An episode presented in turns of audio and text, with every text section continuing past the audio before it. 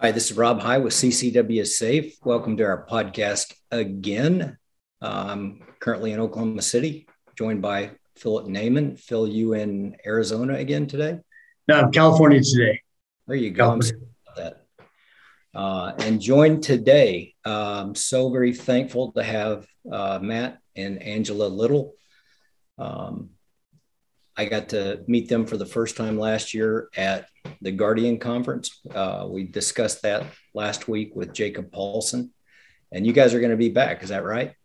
Yes, we'll be there. Outstanding. Um, Matt, you've got uh, a pretty extensive history. Um, so I'd like you to touch on that a little bit. And Angela, you too. Um, the the stuff that you've branched off with. You've been Matt's sidekick and and assistant instructor and and probably the scheduling manager and everything else. But uh, you're branching out a little bit as well, aren't you? Yes, I am. Good. Let's let's touch on those a little bit then for us. Sure. All right. Um, so, like you said, my name is Matt Little. Um, we own a training company called Graybeard Actual there's a story behind the name. There's actually a war story behind it. But it, my background is basically both U.S. Army Special Forces, and I was also a Chicago police officer and, and supervisor for a long time. Prior to 9 11, I went through the Special Forces Selection and Q course. And at the time, there wasn't a whole lot going on for the military. So I went to a National Guard Special Forces unit, 20th Special Forces Group. And I started working for the Chicago Police Department. So I did 21 years there. I wrapped up as the training coordinator for the SWAT team there. That was my last position. And I'm also a competitive shooter as well. And I have a background in martial arts. So, kind of all of those things together have kind of influenced my training philosophy and, and what we teach. Um, I think it's I think it's a fairly unique background, and I think that there's there's stuff to offer there, you know, for you guys. And I will turn it over to Angela, who is definitely the scheduling manager and the brains of the operation. Have you guys ever seen uh, that reality show, The Osbournes? Ozzy Osbourne. yeah. Basically, I'm Ozzy, and I just go where I'm told and teach. So he runs pretty much well, you know, someone's got to keep you in check. So, you know, I need, um, I need a handler. um, I'm Angela Little. I'm the sidekick um, and wife. Um, I began shooting uh, about 2016. I uh, was really interested in learning how to shoot, but I had never had the opportunity before, and I it presented itself, and I jumped on the opportunity. Um, I really enjoyed it. I didn't expect I'd enjoy it. Um, and I really learned that not I enjoyed just shooting for fun, but I wanted to learn how to train to get better. Um, and it really all started. I when I started training, of course, the concealed carry and protecting yourself kind of came up. And for me, I took about 50 hours of training before I even considered taking that concealed carry course. I wanted to make sure I was really, really comfortable and competent. And that's kind of where I've branched out now because I think for women, it's especially hard to feel comfortable and it's especially hard to get into a range and get that feeling that you feel confident carrying a firearm. And I want to be able to give that opportunity to people and you know see what I can offer out there and I truly enjoy seeing that light bulb go off and having the confidence and just the brightening in the eyes it just it it brings me joy. And part of my history is I also used to teach yoga. Um, we moved to Texas about two years ago, and I have not um, started teaching again. We are way too busy with our training business. So, teaching people and mentoring people and the mindset that you have to have, um, pulling that trigger if you are in an event is something that you have to be very mindful of. And when I met Matt, um, we had already, I had already been training, and it was something that we we truly cared about. And um, his background is far more extensive than mine, but it's it's truly a blessing that we get to uh, we get to do what we love for a living and and enjoy it. So that's I, I actually met her at a training class that we were both taking. So, um, see, that's another thing. That that's something that that we did an article on just a, just a couple of weeks back, and it was discussing training and training methods and who to get your training from. Um, and one of the things that we think is always important is so you're taken from Matt Little. So I can I can do a little research. I can absolutely verify that this guy is who he says he is because you got some guys out there that'll go and I was spe- special forces and then I was on a metro area police agency and I was on the SWAT team. Yeah, I mean, if I was on that team, I'd probably give you a little more information about what I was, and and if I was if I was a SF guy, I'd be able to tell you what my what my history and my training and my what my what my tree is, what what I what I grew off of. Um, but to figure out where these guys have come from, and the other part of that, just because I have this great extensive history, I, I guarantee you guys have seen it. Um, I'm I have this amazing skill set, but I don't have the ability to communicate that and share it with somebody. I've I've had people when I when I was shooting competitively here, there was a guy that really took me to a next level. But if you put him on the line with a newbie and somebody that was struggling and didn't quite have fundamental concepts down, he was lost but he could take a shooter and he could develop you to the next level. I've also seen those guys that can take those brand new guys, but they're not going to be able to step in the corner with you, Matt. And I, I say this I always pick things up from people just because I may steal a nugget from you and that I'm going to, I'm going to grab hold of that and I'm going to use that in my stuff. And it just makes me better. It makes us all better. But it, it's it's one of those things that the evolution has to always be in place. It has to be ongoing and continuous. There, these are perishable skills. So, um, when, when we get into that, what uh, what kind of training do you guys think? What what are you looking for as far as a civilian concealed carrier? Because their mission is different than a first responder or a military person. So I always I always want to think about mission concepts as well. But what kind of outside training and, and that kind of thing would you guys recommend? And and that's kind of a complex thing.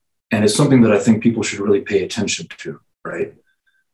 Because there's there's a bunch of different elements there that you have to include. As far as the training goes, you talked about evolution of training a minute ago. And that's something I think is really important everything evolves as your understanding of it evolves. So you need to continually like reassess technical matters and training techniques as well as you get better, right? What the kind of training you need to do as a brand new shooter will take you to a certain point and no further. Then you've got to change the way you train to get further, right?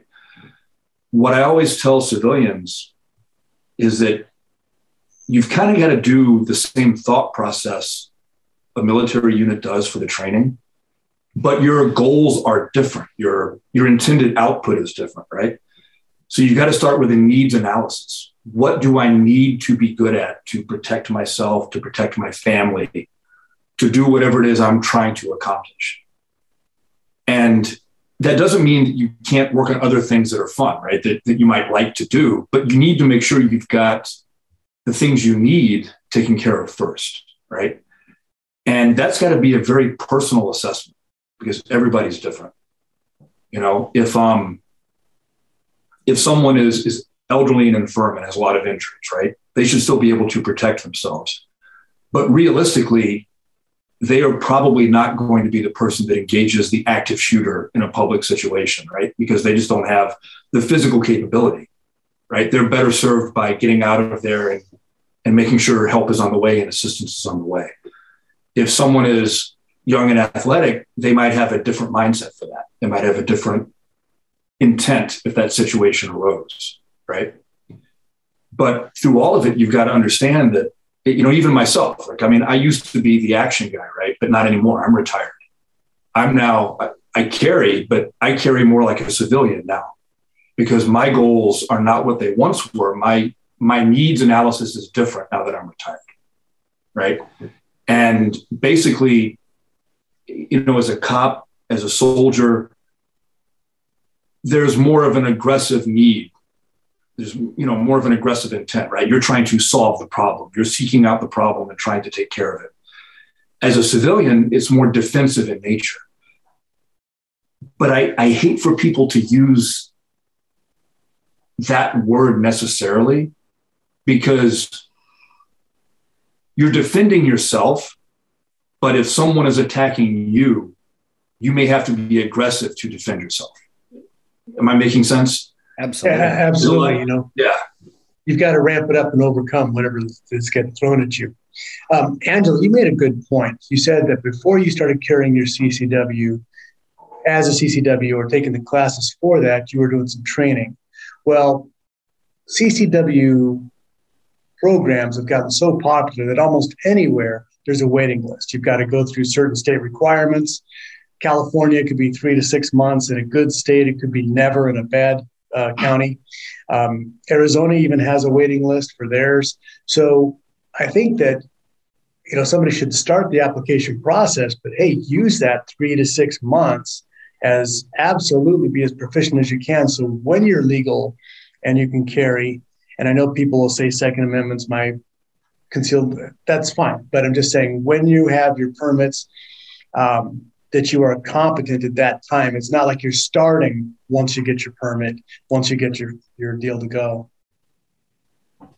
I see a lot of people um, think that the concealed carry course is going to give them all the tools that they need. No, yeah. Um, and um, I, you know, I've seen a lot of, I've been shooting my whole life. I know what I'm doing. Um, and quite often, that new person who is just paying more attention to skill and safety is going to not only advance quicker, but they're going to they're going to be a better student um, in, in, that in that aspect. Um, but it's it's it's really important. I personally wanted to make sure that I was comfortable. Even when I got my permit, it took me a while before I even started carrying. Um, and then when you get into communities, you see a lot of people. Well, I carry, but I don't carry around in the chamber.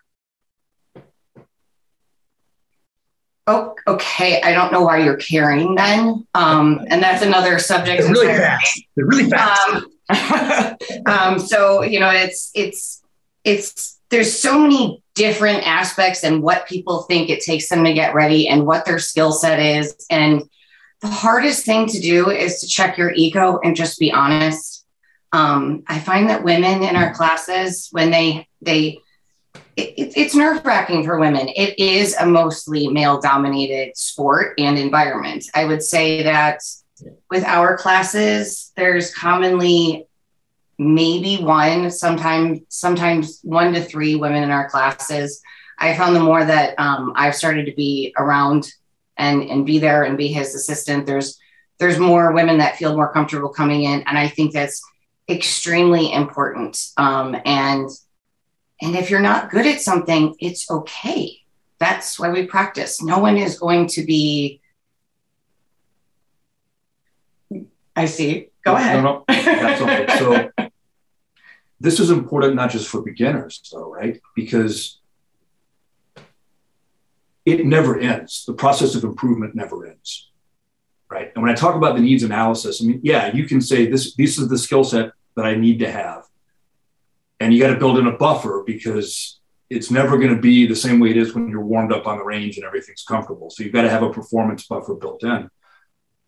But even with that, if you're going to carry a gun and you're going to kind of have this mindset of being a protector of yourself, of your family, you know, whatever it needs to be, it, it really should become like a journey, like a, a path that you're on. And I think that the way I look at that kind of comes from my martial arts background you know but there's no there's no end to learning and there's no end to improvement and not only does that make it honestly more enjoyable but it makes sure that if something does happen and you have that that bad day that you're more likely to be up to the task right it's just it should be kind of your path and your journey And that's that's an enjoyable thing. That kind of self-perfection aspect isn't just important for protecting yourself. It's actually something that can kind of give give you a meaningful pursuit in your life to make yourself better as a person, not just a shooter. I, I like your I like your kind of segue with with the martial arts stuff as well. Um, Matt Little started somewhere with a handgun. He wasn't running and gunning and doing the things that you watch on videos or, or live in a demonstration when you're taking one of his classes.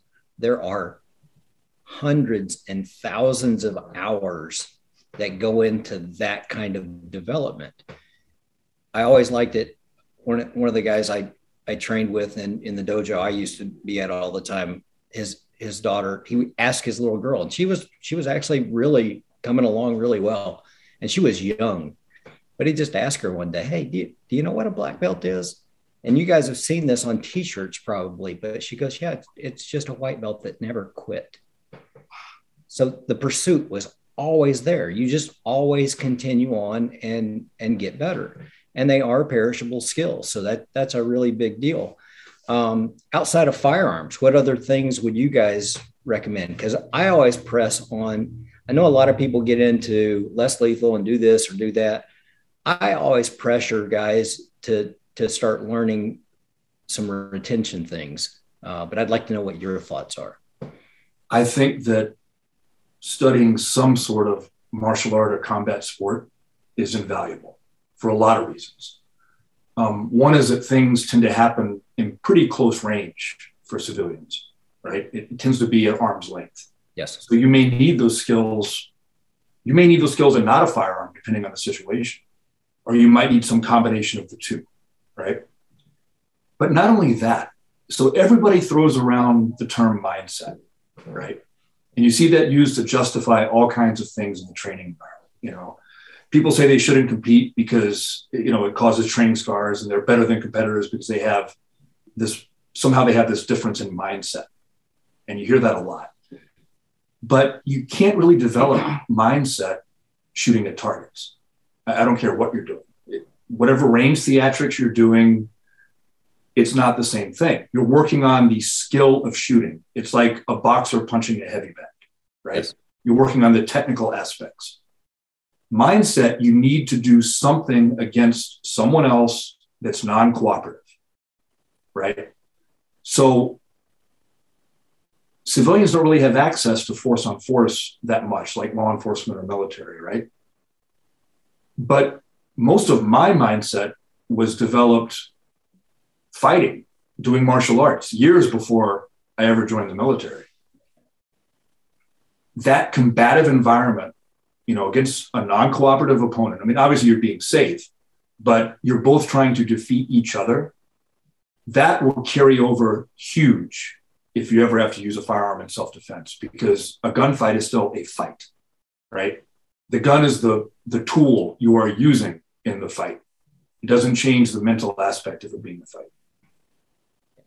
you know, one of the things you were talking about a little bit earlier, um, you have the potential to improve all the time, right? There's the potential to improve, but what about things get stagnant? People tend to plateau. They find a level of competence, and this is where they want to stay because the next thing's harder. So, how how would you set somebody up to train to continually improve and not just find their sweet spot that they like doing A, B, C, and D, and that's good enough?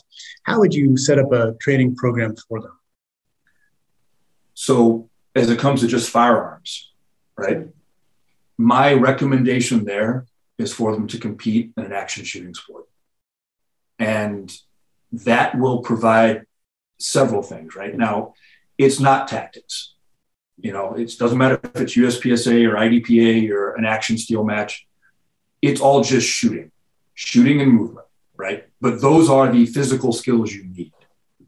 Now, the act of doing it in competition is going to give you that impetus to try to get better at every little piece of it, right? Um, Jeff Cooper, really famous guy in the history of defensive firearms use, right? One of the guys that actually started IPSC. Jeff Cooper said that men will live and die for points. Competition is bloodless combat, right?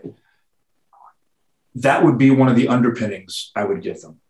And then what you do then is you set up kind of this feedback loop, right? So you've got your dry fire, and that's where you work on most of the bulk of your technical work should be done dry, right? Then you check it in live fire, you test it in live fire, you validate it, right? And you make sure that you get that feedback loop going. And then the match is your test. Then when you shoot the match, you know, everybody takes video of the match to put it on Instagram or Facebook, and, and that's great. But the real purpose of the video is if you've got your time, your hits, and the video, you can literally see every piece of data you need to check where you're shooting. Like I said, it's not tactics. It's not what a fight looks like, but that's not the point. It's shooting and trying to be better at shooting than everybody else better at the movement piece, better at the shooting piece, better at the weapons handling piece, malfunction clearances, all of that stuff comes into play. Then you take that, how did I do? Well, I didn't like my reload here. Um, I didn't set up for my position right here. You know, my uh, my transitions to small steel were too tense, and I drove past the steel and had to come back and correct. You take those errors and you work on that in your dry fire and live fire then you have this feedback loop and you will just continue to get better and better. And one thing I want to add is you talked about being stagnant. It is really my belief that there's no such thing as stasis, right? There's no steady state in performance. If you're not improving, you're degrading. You may be degrading slowly, it may take a long time, and your set point will be different than if you had never trained but you're not going to be able to get to a certain level and hold that level. You got to keep trying to push past it. Otherwise, you're going to keep going down. This is this is just for my own G whiz file because um, Angela was making a point earlier about the discomfort that new shooters have coming out, and you know, I I'm not any good at this. It, I I can't do what these guys over here do, especially for women. Now, as an as a firearms instructor for 25 years, granted, the vast majority of that was law enforcement related. I always found women to be significantly easier to train than men because they didn't have the macho testosterone BS attached, or they didn't have that. I've been around guns all my life. I've shot forever. And it's like, yeah, you've shot wrong. I got a tactical paracord bracelet. What could you teach me? Yeah, I mean, it's just one of those things.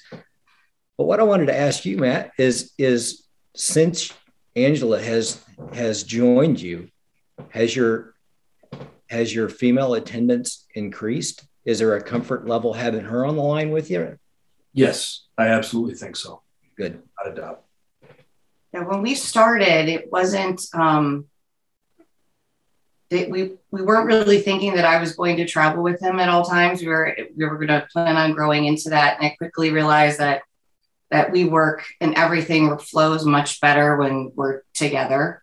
Luckily, we love doing everything together. So, um, you know, uh, it's it's been really fun to see people improve and to have more women come to the classes and it just it, we just continue to see people grow. Um, and i think that's one of the things you you talk about like people are are so nervous. Even people that have been shooting for a long time and have been really training well are nervous about coming to a training class.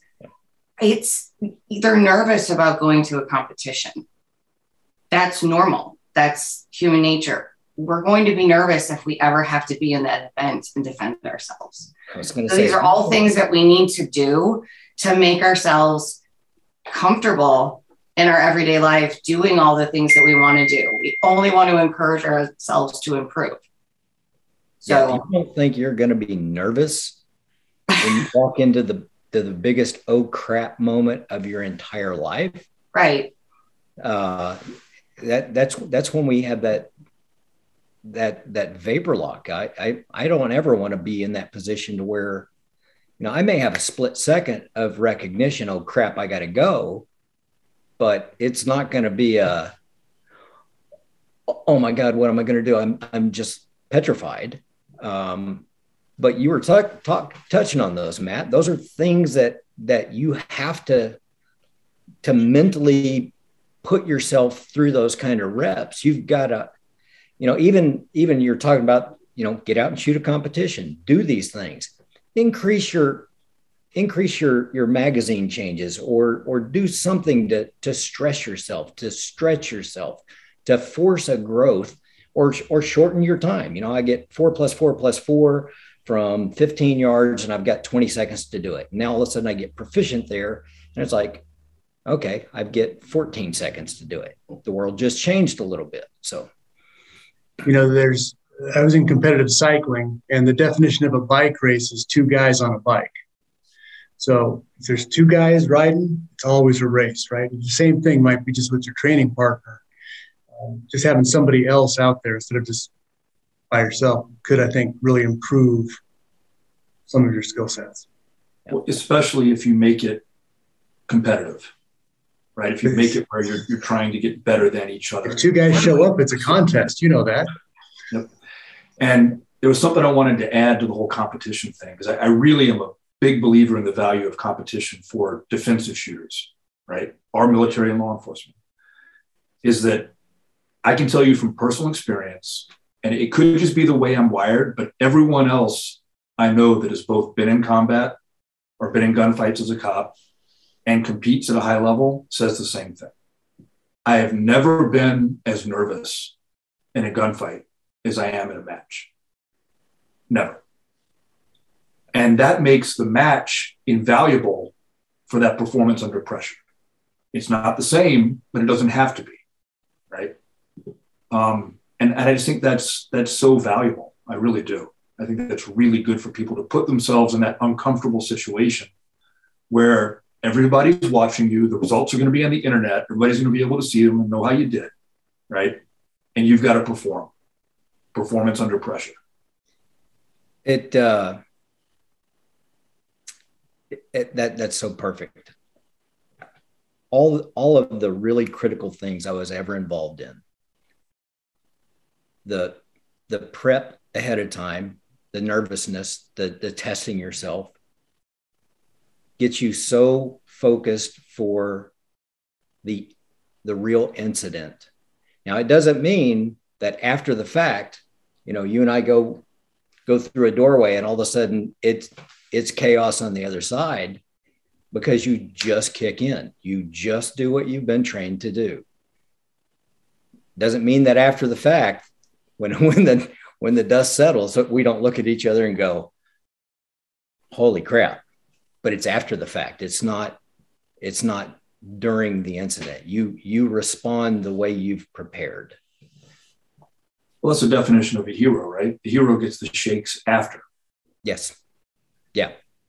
And but that kind of that brings us around to something that you and I were talking about before we went live on this, right? and this is something that I, I think is so important. It, it's so vital, whether you're a police officer, a soldier, somebody carrying a gun to protect yourself and your loved ones, right? You've got to get your mind right before anything happens. It's too late once it starts happening.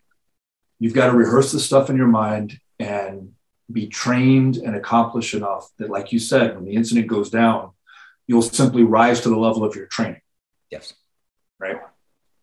You, you won't be able to somehow magically pull it out because of your mindset. You've got to have the training done.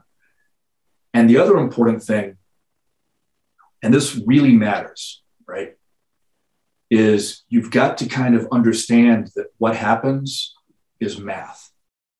And what I mean by that is that if you're forced to shoot someone, you're forced to take their life, that wasn't your decision. That was their decision. Yes. If they had done something different, you never would have had to do that. It's simply math. If they do A, then you do B. If they do C, then you do D. Right. And if you look at it that way, it's not going to affect you negatively the same way after the fact. Right. You've got to get your mind right before it happens. Well, I enjoyed car chases I actually enjoyed going hands on. I enjoyed all of those aspects of law enforcement. I, I enjoyed the high risk end of it. Um, once once you get a taste of that drug, it's it's different. There's nothing else that's the same. Um, but it's it's the entire preparation ahead of time. It's the mindset. I know guys that were involved in shootings, both military and law enforcement, that were that were absolutely justifiable, but they had never ever put themselves in that position mentally and and their reactions to it were so adverse and cost them sometimes everything. I mean, they just could not cope with what they've had to do. And like I was saying, I, I loved car chases. I can drive the wheels off a car. I liked going hands on. That that was that was something I prepared for since I was a little boy. I've done it my whole life. But not once did I ever come in. I, I may come in and say, I hope I get in a car chase tonight. But I never got in a car chase because I started it. It was always in re- response to what you did. I never went hands on until you crossed that threshold. When I don't just walk into a call and decide I'm going to start shooting. Somebody has made a decision that they've eliminated all my other options. I, I, always thought that was such an easy thing to do to train new recruits. If you know when when can you shoot? That's simple. When you have yeah. no other options left. When they've removed all the other exits for that, then I have to then I have to go to that that final solution. And I hope that I don't ever have to do that. But I've trained an awful lot of kids that have had to. It's just one of those that as long as we're we're understanding and we're we're mentally prepared. Because I'm, I'm telling you, I know guys that never got past it. And I know guys that as soon as the smoke cleared, it was like, God, I wish he wouldn't have, I wish he wouldn't have made me do that. And walked away and never blinked. And it looks cold and callous, but that's that's another part of that preparation. He's he's done all the work ahead of time and that's that's a big deal. So I think that's a big deal for people that have never carried a firearm. Yeah, I, I think it's incredibly important. And and like you said, I mean that I'm in complete agreement with you. It's all about the other person's intent and their actions. You're not looking for a fight. You're not trying to make a fight happen. You're prepared for the fight if it happens. And if you have to get in the fight, you fight to win but it's not because you were looking for it. You're not being a bully. You're not being the aggressor, right? Sometimes from the outside, it may look like you're being the aggressor because you know something's going down. Yes. But that's different, right? Yeah. My, my ability to read what's happening, it doesn't, it, I didn't walk into it aggressive. It, yep. it, it's my response to the aggression. Um, and it, sorry, I didn't mean to interrupt you, but there's something that uh, that I wanted to say that you made me think of a minute ago, right? Because I mean, obviously, as a policeman in a big city, especially, you go hands on way more than you use your gun, right? Mm-hmm. Um, and especially if you're a lot of it depends on what your role is on the police department too, right? But if you're doing certain jobs in the police department, you're pretty much guaranteed to get into a lot of fights. And what I found because I'd done martial arts from childhood, right? Is that I could typically go about 80% of what I was actually capable of and control the situation. And it was it was easy. Right? Gunfights as a cop can be pretty different typically from your typical engagement as a soldier, right? I will never forget the first one on one gunfight I had as a police officer. It was just like going hands on. It was, I was running at about 80% of what I was capable of. And that's what you're striving for. That's why, like I talked earlier about, do your needs analysis, but build in a performance buffer, right? If you think you need a one second draw from concealment, which I think is a good benchmark, right? but that one second draw is something you can only do when you're warmed up and you're comfortable and you're not nervous. You don't really have a one second draw, right? None of us are as good as we are in our Instagram highlights, myself included. You know, how good you, what's that? Yeah, you are. Um, no. It was all it was all the first take, right? yeah, that's what that's what I'm getting at, right? Like it's sometimes it is, but my point is that how good you really are is how good you are sick, tired, surprised, not expecting it, and with your with your adrenaline spiking through the roof, right? Not warmed up. You haven't had five runs to warm up, right? That's how good you really are. So make sure that how good you really are is still above what you need. And then you can run at like 80% for most situations, and you'll never outrun your headlights, right? You can be relatively calm amidst the chaos and control it. And that's what you're striving for. Well, and, and my one second draw is not necessarily my go to when I walk in on that already. Yeah. Um, your your ability to diagnose your situation is is equally as important as your skill sets. Um, it's why we always talk about the the situational awareness and we we spend a great deal of time with our members uh, educating on de-escalation and how to remove yourself from things because your role is different. You are not a first responder. It's a it's a completely different scenario if you guys are all over at the house and somebody kicks in the front door. Yeah. We're responding. Um, but it's you know i'm going to the grocery store and something happens. There if i can get out of that situation i get out of it. Again my my my role is different now. I'm i'm a civilian concealed carrier. I know what kind of tools I had available on my belt on the street, but now stepping into that other realm where I'm just out with the family. Um, let's let's start talking uh, a little bit about your every, everyday carry stuff because I've got a I've got a, a dear dear friend of mine that manufactures holsters, owns a holster company, does their thing, and they do an amazing array of handguns. It's just off the charts how many guns they actually service. And even still, you'll get somebody that, hey, I just got my my CCW and blah blah blah, and I wanted to see if you could build this for my Glock 43, but it's got it's got uh, a light and and a Romeo Pro dot. I'm not opposed to any of those things, but again, what is your mission? Why what what all are you building in and factoring in on on your stuff? What do you guys recommend? I'm a brand new shooter. I don't have anything else. I, I'm I'm ready to make the the plunge and, and purchase a handgun and start training. So so I would say the important thing, the, the first thing you have to realize when you're looking at your, your everyday kit, right, is what am I going to actually be willing to carry? A lot of times you see pocket dumps that are a bit unrealistic, you know. Um, what will you actually comfortably wear and carry?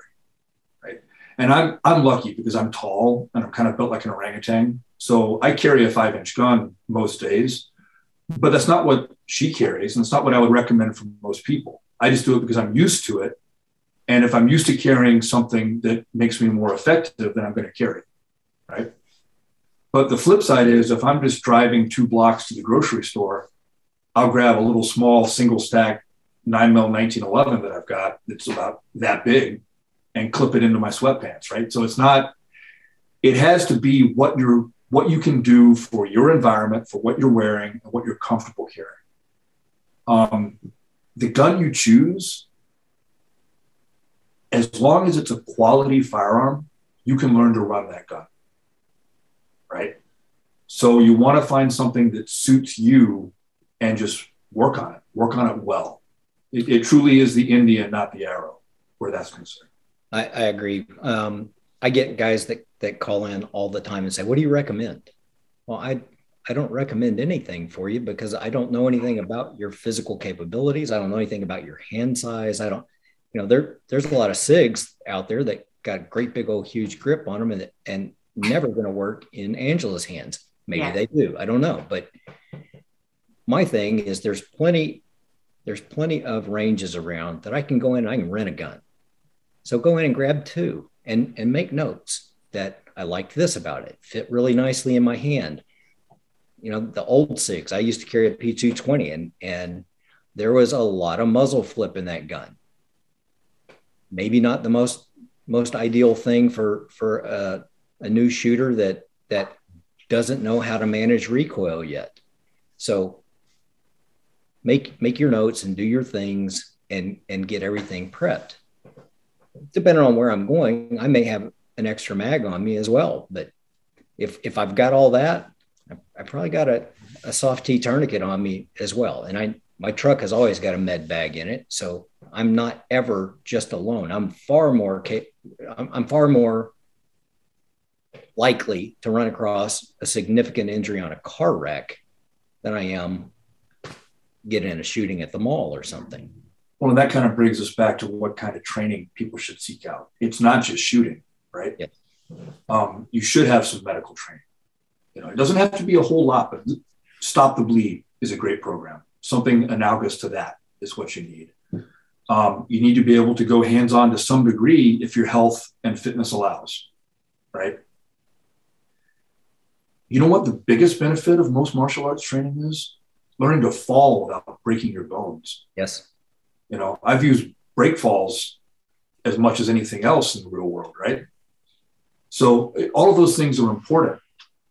As far as like going back to what you carry, it's not just about the gun there either, right? Um, you should have a small flashlight, in my opinion. You should have a small knife, in my opinion. Um, I typically carry a spare magazine, not because not because reloads are statistically important to a CCW carrier because they're not, but I'm just used to it. I did it for so many years that it doesn't bother me. So why not? Right. Um, plus, I carry appendix now, and the, the spare mag kind of balances things out, makes it easier to not print, and makes it a little more comfortable, actually. Um, I do carry a full size gun with a light, but once again, I'm used to it. Yes. Yeah. It's not necessarily what you have to do, right? I think you should have a flashlight. You don't necessarily have to have one in your gun in your role as a CCW person. If you're comfortable, why not? But it doesn't it doesn't make or break you.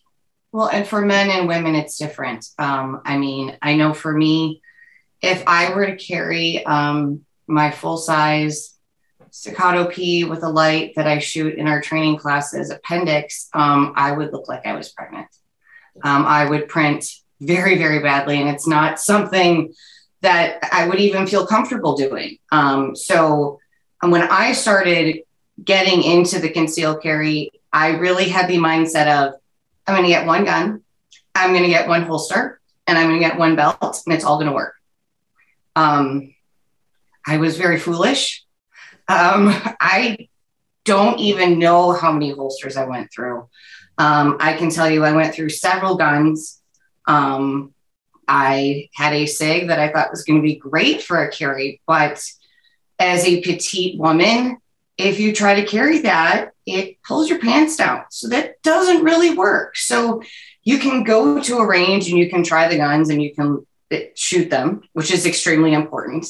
But there's a step beyond that. That's going to go in a holster. You're going to wear that. And there's going to be a lot of other things that go with it. There's going to be a belt that you're going to have to find that's comfortable holsters for different situations.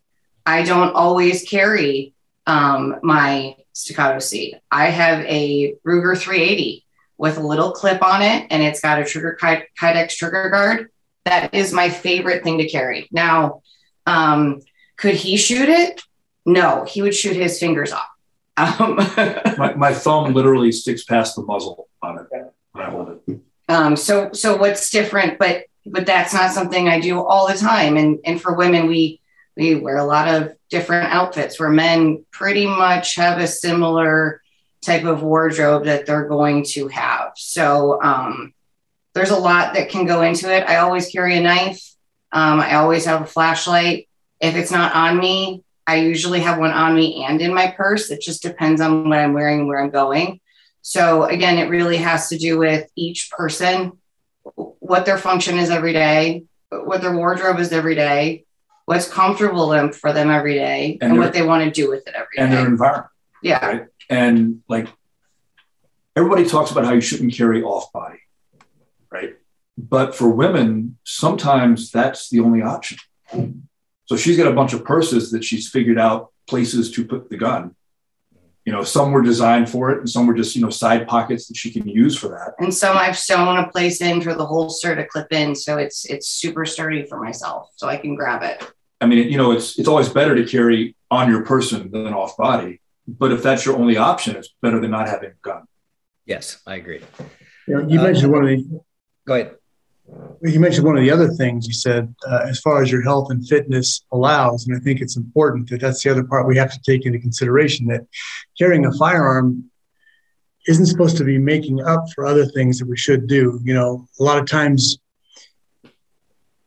you know, it, it's a responsibility that we have to make sure that we're in the best shape possible, that we're not becoming a liability, that somebody takes the pistol out and it gets slapped out of their hands and that's a whole other game. So i think that that's another aspect as you mentioned the martial arts portion that uh, we really need to take care of is our health and our fitness.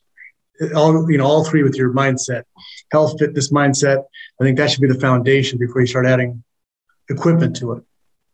Well i mean and it's not everybody can do martial arts. I mean right. everybody has a different age and depending where you are in your life let's just be honest stay moving, get moving. And if you have to start, and it means just that everything, like we're all at a different point in our lives, but we can always make an attempt to get better wherever we are.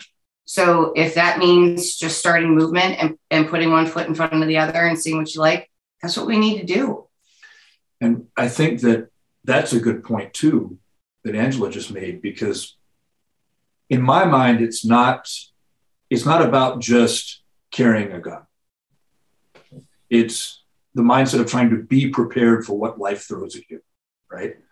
And then the flip side of that coin is it's about improving yourself in every aspect. I mean, it really is, right? To me, shooting is completely a martial art, you know, and it should be looked at that way. And it's how can I make myself a better version of me than I was yesterday, right? How can I continue to improve? And roles change. Like you and I used to have a different role than we do now. Yeah. Right. But so my priorities change, my need analysis changes. That doesn't mean I'm not still improving. You know, I may not be working on exactly the same things I was working on when I was on the SWAT team in Chicago or when I was in SF, but I'm working on things all the time to get better. And if you look at your life that way, you're going to be better prepared to handle whatever life throws at you you know back back to the martial arts aspect. Early early on it was such an anxiety filled thing for me fueled on the competition the win loss how, how am i doing? Oh my gosh matt just beat the crap out of me. And as you probably literally too. Yeah. As you mature and you and you continue to study and advance i i come to the understanding that the competition is me. And matt's given me the benefit of allowing him to test where i'm at test how far i've come. And i'll, I'll do the same for him. It's the whole mutual welfare and benefit thing that one of the principles of judo. Um, but it's it's we are iron sharpens iron. That's just how you get there. Well, and you you want to seek out the people that can take your lunch money. Like that's that's who you want to train with. The most improvements made there. Yeah. Oh, absolutely. When when I shoot matches, I want to shoot against the best. JJ. yeah, I've shot against JJ in a, in a training class. My God. Um, yeah, he's a good example, right? You know, but JJ, Ben Stoeger, um, all these guys, right? Robert Vogel, you know, I, I've shot with all these guys, and yeah, they they smoke me, but that makes me better, right? Um, doing martial arts when you're at your dojo, you you don't want to just beat up on the new guys. You want to seek out the guy that beats up on you because that's that's how you learn.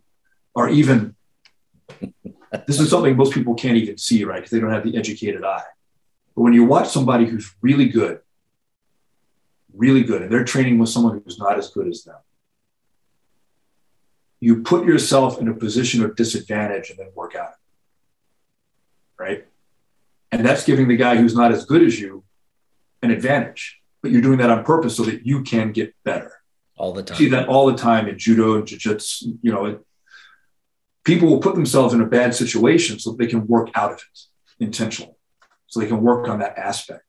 And it's the same thing with shooting, right? Like you you go to a, a nationals and you're you're putting yourself like the last nationals I shot was uh, PCC nationals a couple years ago because I've been too busy to do it since. But they had a swinger target at 60 yards. I mean, that's not something you normally shoot, right? But that's the kind of situation you want to put yourself in. Um, I'm a huge fan of intentionally very difficult drills in training, no matter what you're training for it's something you have to be judicious about because some people it can dishearten them, right? Can burn them out if you do it too much. But the right amount of it, no matter how your psyche works, will make you better, right? And you just got to learn to just be comfortable with not being able to do it until you figure it out. Well, you you become comfortable in your discomfort. Uh, that that makes me good. That that's what takes me to that next step. So um, there was another thing that that Angela had had mentioned earlier, and it, and it was discussion on uh, preparation for your family for worst case scenario.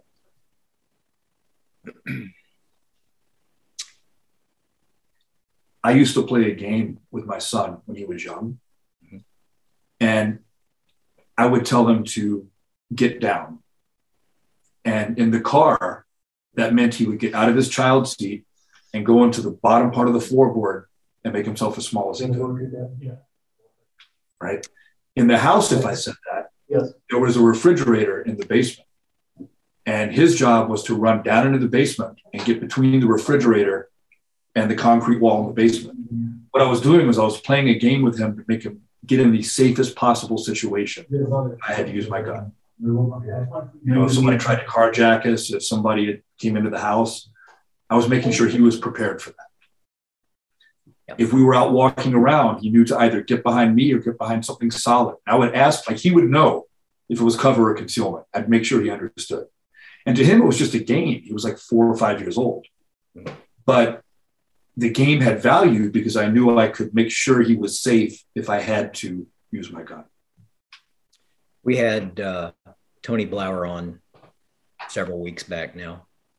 And I don't know if you ever were familiar with him and his spear yeah. system, but Tony's super good, super, super good, very passionate about what he does.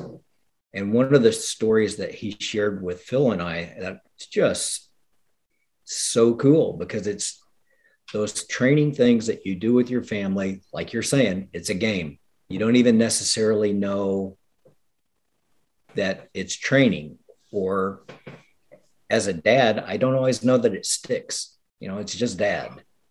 But they actually had a home invasion robbery at their home. You you select Tony Blauer's residence to go do a home invasion. Well, your, he wasn't there. Your choice in victimology kind of sucks, but yes, he was not home at the time.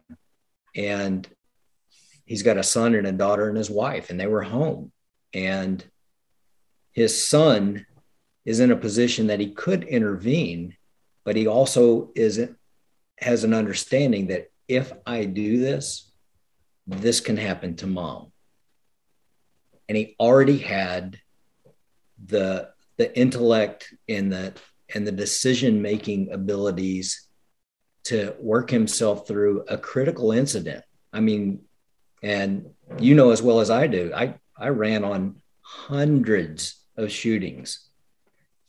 It's different when it's a cop. It's different when it's a it's a kid that I trained. There's a different response there. It's the same same way with a military unit. All of a sudden, my buddy goes down beside me. That's not just somebody. Um, and nothing is as close and as dear to us as our family.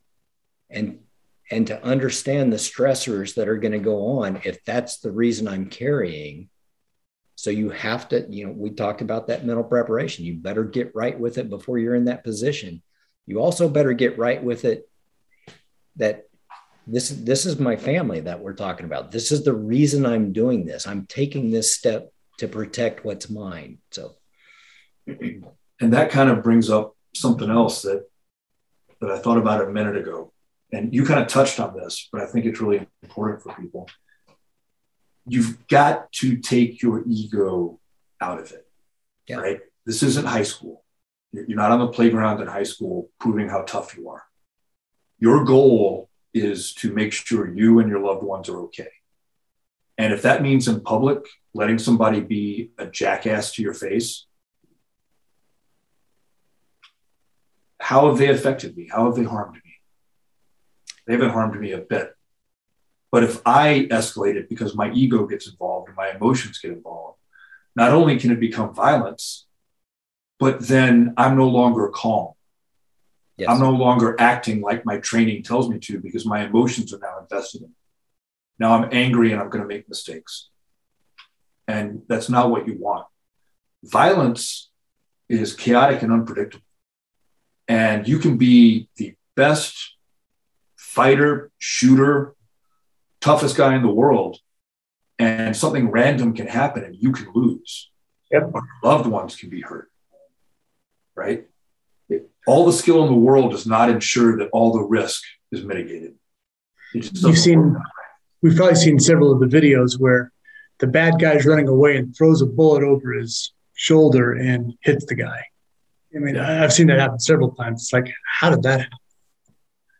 Well, I used to always joke when I was teaching for the police department or for the army, right? That I wasn't worried at all about the bullet with my name on it.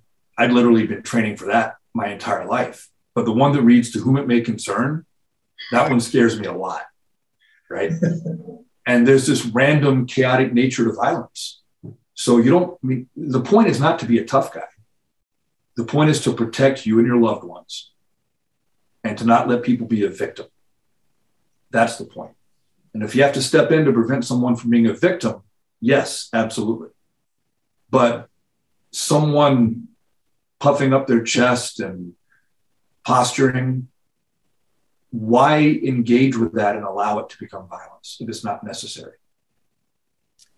I uh, had a partner when I was working robbery and just hopping in a detective car, it's unmarked, we're going to lunch. And all of a sudden, you get some yahoo that just loses his mind, and you have a road rage incident. I get out of the way for those guys. I'm just going to move. I'm just, yeah. And and he would always laugh, and he, he has no earthly idea what's in the car next to him. but I got to look at it like that too. I, yeah. I never know what the capabilities are inside that vehicle. And I, I can't imagine somebody deciding that today's the day that I'm going to pick a fight with Matt Little. I'm not what I used to be. I understand that, but I I understand violence and I'm and I'm capable of it. Um, that and anyone who's had enough experience with violence and is competent with managing violence, if they're honest with themselves, they understand the risk involved to everyone, everyone around you, not just you, right? And that's something that it, there's no reason to feed into that. Yeah. That's the other side of that math equation, right? you know, if he does A, he gets B, but if I do A, I get B too, right? My role matters as well. And it, it's just something that you should just, that should be your mindset. If you're trying to mitigate a situation, not pick a fight. Yes. Well, and you understand tachypsychia. You understand the psychological things that can occur that all of a sudden drastically speeds up or it just goes into absolute slow motion for me or i get auditory exclusion or my visual come, comes down so incredibly i can't tell you how many times that i went through a door with people that we go out and brief and they have no clue what they did and the world slowed down for me and i had the ability and i can't I can't give credit to anything other than just the training and repetitions that I had, but the world slowed down for me and I saw everything going on. And, and that's important, right? Because you know, you talk about the big three. Everybody talks about this: auditory exclusion, tachypsychia, and tunnel vision, right? Yeah. Tunnel vision and auditory exclusion are trainable. You can train that away. Yes. You can train to where that no longer happens. I disagree with the way people usually describe it. I don't think it's time slowing down. It's that things become timeless. Mm-hmm. And that's what people have talked about. The samurai in the 1500s, you know, the Stoics, right? That's what all the warrior philosophers throughout history have described. And it's no different than what sports psychologists say now. It's a flow state, it's the zone, right? that is a direct byproduct of proper training and mental preparation. And that's where you want to be if something happens, that kind of timeless feeling. Had a, a really high level instructor in the area here. His son's Rafael Lobato Jr., world champion black belt jiu-jitsu practice, practitioner, amazing young man, great, great citizen, uh, his dad is just exactly the same, Rafael Senior, and his his saying was, if you absolutely, positively cannot avoid a fight, relax and enjoy it. Yep. You'll understand that. People that haven't been in that position don't. But the ability to relax and breathe and process can save your life. And it should feel like you're functioning at about 80 to 90% yes. of when you're pushing and training. Yeah. You're not. And that's where you want to be because then you don't make mistakes. If yeah. you try to do that 100, 110%, like you're trying to improve your skill, you'll make errors. But if you just allow the skill you've built to manifest, it will. And you just have to find that mental place where you can do that. But you do redline in, in training. Yes. Oh, yeah. Got to push it. Absolutely. Well, absolutely redline and and because you'll never get there to to that uh, baseline if you don't you just don't you have to build a transmission in your head you have to have different gears right yeah and like i've got most people you want a gear where you're pushing and a gear where you're just allowing it to happen and that doesn't mean you're being lazy or being slow or being overly careful with your technique. It just means you're just allowing what you've trained to come out right? I'm working now where I find I've got several different ones, right? So I've got training where I'm trying to improve a skill is like 110% because I'm missing the skill, you know, three, four times out of 10 at least. So I'm trying to get better, right? Then you've got your, like if I go to a match, I'm going about 90 to 95% because I want to win the match and the the cost of making an error is different. So I don't want to lay back. I want to go at my absolute best where I'm going to mitigate most of my mistakes, right? Right. But then the application gear is underneath that because the penalty for making an error is so much greater. So that's like 80, 85, 90% at the most, right? And it, this is something that you can't really comprehend at the beginning of your training. You know, you can either push or kind of try to hold it together. But having that distinct kind of gear shift in your head is something that you build over time. But you really do need to work on it. And it's something you actually have to consciously work on because otherwise it's really easy to get stuck at 110% and start making mistakes and redline, like you said earlier. Yeah, it, it's it's the difference between kind of approaching it analytically and and just carelessly.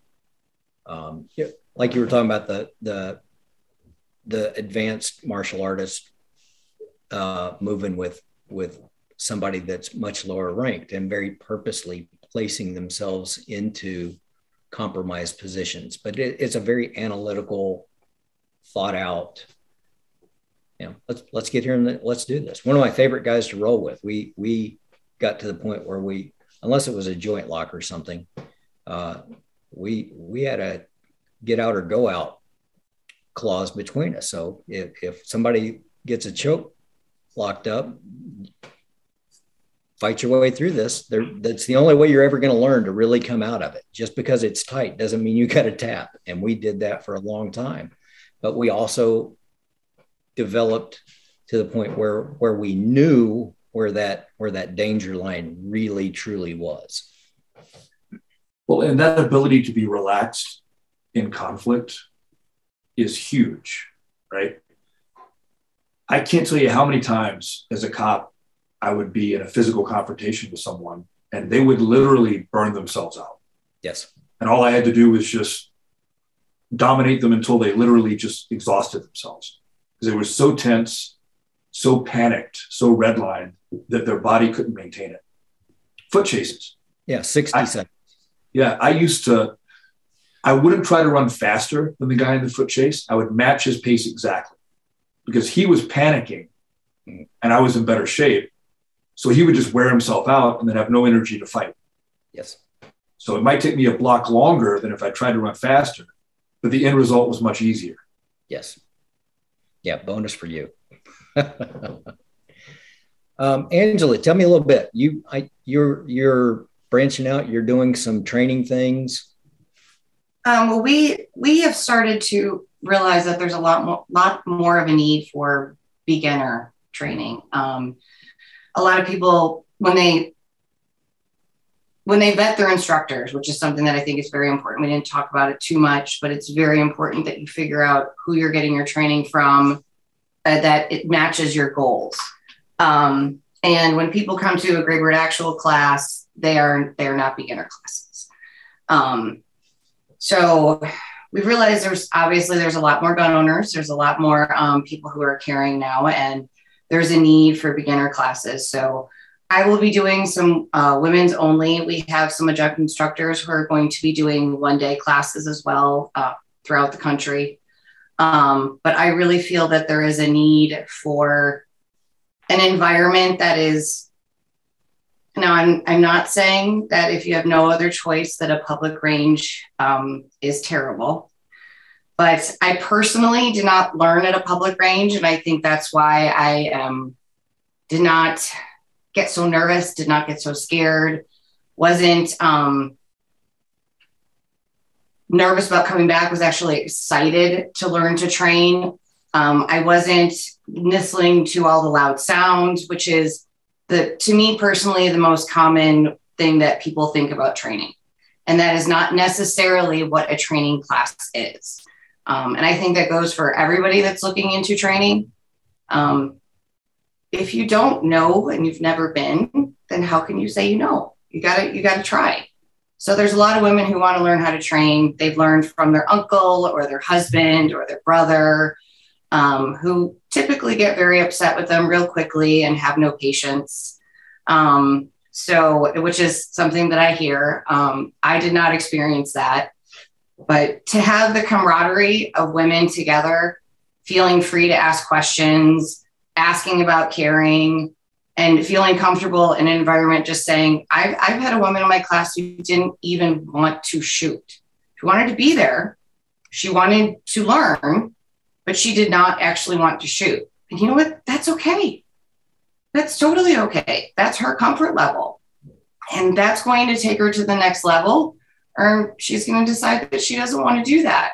Um, but yes, we've we've decided that it was very important to branch out. We're just getting started. Um, our schedule, our Graybeard Action schedule is is pretty busy, so I'm not sure where I'm going to be able to poke those classes in. Um, I have a couple private ones that I'm already doing throughout the year, um, but uh, I think it's very important. And I always we always say with training and us um, with our company, if you have any questions, and women, you have any questions at all, and you find someone that seems to be very knowledgeable, reach out and talk to them. You can ask questions. You can always reach out to me. You can always reach out to Matt um, and ask questions about our training or or things that you would recommendations that you're looking for or and we may not have the answers but at least we can guide you to m- what might be your next step for you. Yeah that that that's so important. Now you guys you guys are in the lineup again for guardian conference this year in september is that correct? That is yes. Good. Yeah i thought that was a i thought that was a fantastic opportunity for people to kind of get that one-stop shop. You know i you could get medical you could get legal stuff you could get less lethal stuff you could get uh, some some force on force stuff all levels of shooting. So i i was so impressed with with the way jacob had that set up. So. it was it, it, was, was phenomenal. it was run really well too. Everything was smooth and efficient handled very well which is huge because then you don't have the distractions from the training yeah. sometimes do. And it was very different from what we normally do. I mean we we don't do one day classes. When i do the women's classes they are one days but we don't the Graybeard actual doesn't do one day classes. We don't do four hour blocks. So this was a very different approach to it and we we really enjoyed it. It was fun to see each group come in um, the different backgrounds the different minds that they have um, and i I really think each person got something out of the course. And it was, it really was just for a shooting conference run together for their first year. Yeah. Yeah. It was phenomenal. Highly recommend it. Well, and people don't realize um, we lost Jacob. He got, he got really sick. He yeah. wasn't even in attendance. And man, he has got, he's got some great guys in his outfit. Um, everybody, it, it, was like everybody pulling on the same rope. Um, mm-hmm. Great, great teamwork to make that thing go off. Oklahoma City in September, we could have 35 degrees and high winds or, or 90 plus like we like we had out there. Um, but we were prepared for all of it, so it went really well. Um, how do how do people get a, get a hold of you guys? How do we? Uh, I I, I want to go do a Graybeard actual class. Where so, um, Oh, sorry. so you have to you have to say it clear. It's Graybeard actual, not tactical. I had to look at yes, that. Graybeard actual. Yeah, actual. I wanted I wanted a name that wasn't, you know, the usual super macho tactical. You know, it, I wanted it to mean something, and I wanted it to be kind of unique. And like I said, there's a war story behind it. There's a story from my time in Afghanistan behind the name but it's Graybeard Actual on the internet.com, graybeardactual.com. You can spell gray either way for that. I bought both uh, URLs. So, and it's uh, Graybeard underscore actual on Instagram and Graybeard actual on Facebook. Um, and like Angela said, you know, anybody can reach out if they have any questions. The class schedule is up on the website. It's it's pretty busy this year and already well into the next year. Yeah, so, we we typically our schedule is we try to do um, we're doing about one open enrollment class a month. There's um, law enforcement training throughout that. So sometimes there's two in law enforcement, sometimes there's two open enrollment, sometimes there's a conference. But um, yeah, this this year is uh, is pretty booked up. Um, we will not be adding any more open enrollment classes. So if you are interested in taking a class, um, I would recommend jumping on it fairly soon because a lot of them are, um, if not half full, uh, almost actually they're almost all full. So anyway, um, it's graybeardactual.com. You can email us through info at graybeardactual if you have any questions. Um, I am vixen underscore actual on Instagram. I'm Angela Lee Little on Facebook. Um, I manage all of it. So if you reach out to one of us, you might just get me anyway. So, um, uh, any questions? And again, if you're looking to host us and you have a range, or you're looking for someone that's you know someone in your area that's looking to have classes, reach out to us. I'm scheduling 2023 and 2024, and we travel all over. So um, we are based in Texas right now, but we really only do about one open enrollment class in each state a year. Thank you guys so very much for for coming on. Um, this was exactly what I was expecting you guys to provide for us. So uh, it's a wealth of stuff for our members. Um, I, again, I cannot thank you guys enough for jumping on. Our Phil, pleasure. Good to see you, brother. Um, as always, anybody that's got questions, comments, concerns, critiques about Phil, uh, any suggestions that you'd like to hear about, uh, you can reach me directly. It's rob at ccwsafe.com. And we thank everybody for tuning in and look forward to seeing you guys next week. So, Matt, Angela, thank you guys so very much. Thank you. Thank you. Had a great time.